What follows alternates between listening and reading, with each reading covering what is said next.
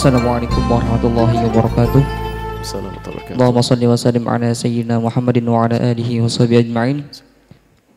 Mudah-mudahan Buya selalu diberikan keistiqomahan oleh Allah Subhanahu wa taala dan mudah-mudahan kita semua menjadi anak-anak yang dibanggakan Buya dan dibanggakan oleh baginda Nabi Muhammad sallallahu alaihi wasallam.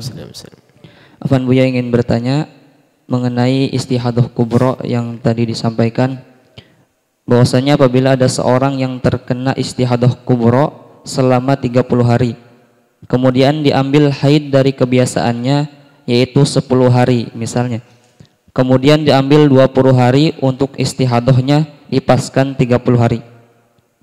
Pertanyaannya kenapa harus dipaskan 30 hari?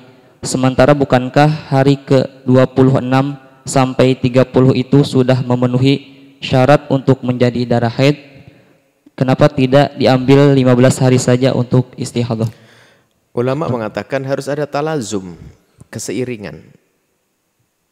Talazum ikut kepada kaidah umum, umumnya orang haid adalah berapa? Tujuh hari, umumnya suci adalah 23 talazum di situ. Talazumnya ada keseimbangan. Secara teori memang sah. Secara teorinya begitu. Karena apa? Sudah diputus oleh suci 15 hari, bisa langsung kita datang haid.